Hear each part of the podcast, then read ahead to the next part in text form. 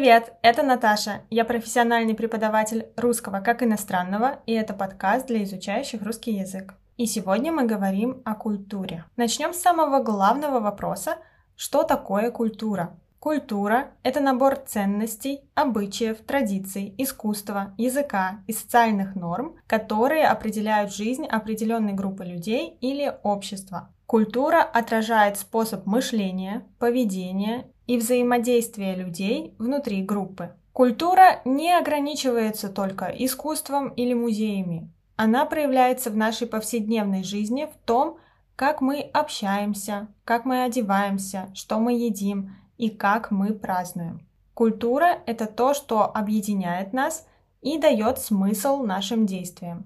Теперь подробнее поговорим о том, что определяет культуру. Одним из ключевых факторов, определяющих культуру, является история.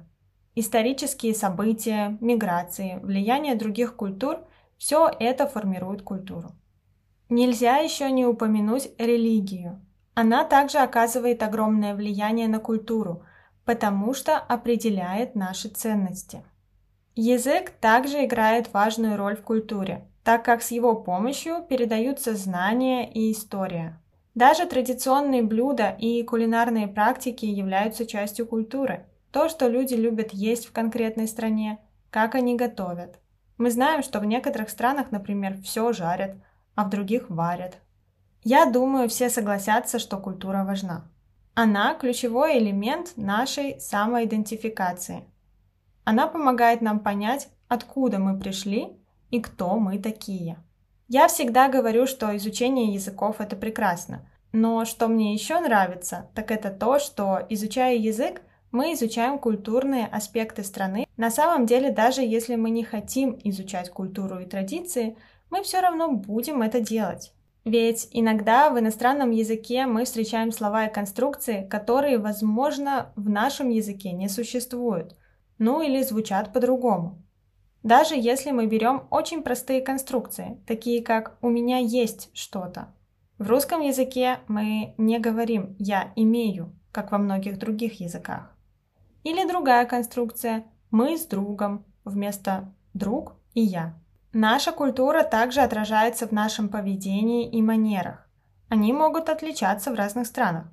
Например, в Бразилии люди очень тактильные и любят обниматься и целоваться при встрече.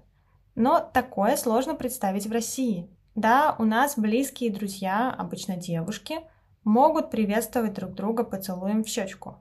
Но мы говорим о близких друзьях. А вот если вы планируете путешествие в другую страну, все-таки лучше узнать о культуре этой страны заранее, а не уже на территории этой страны. Нужно узнать и про приветствие, и про то, на какие темы можно говорить с малознакомыми людьми, а на какие нет. Особенно про такие темы, как деньги и религия. И, конечно, многие согласятся, что навязывать свои традиции обществу другой страны тоже очень неприлично. Английская пословица звучит так. «Когда в Риме, веди себя как римляне». Французы тоже ссылаются на Рим. Они говорят, в Риме надо жить так же, как это делают римляне. Испанцы скажут, куда бы ты ни пошел, делай так, как видишь, что делают другие. Конечно, в русском языке тоже есть фраза с таким значением. В чужой монастырь со своим уставом не ходят. Устав – это свод правил, то есть ты не можешь прийти в чужое место со своими правилами. Еще один элемент культуры Обычаи.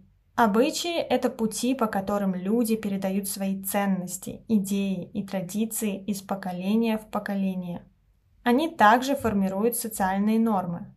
Обычаи могут быть связаны с праздниками, событиями жизни, с повседневными действиями, и каждая из них имеет свой смысл и историю.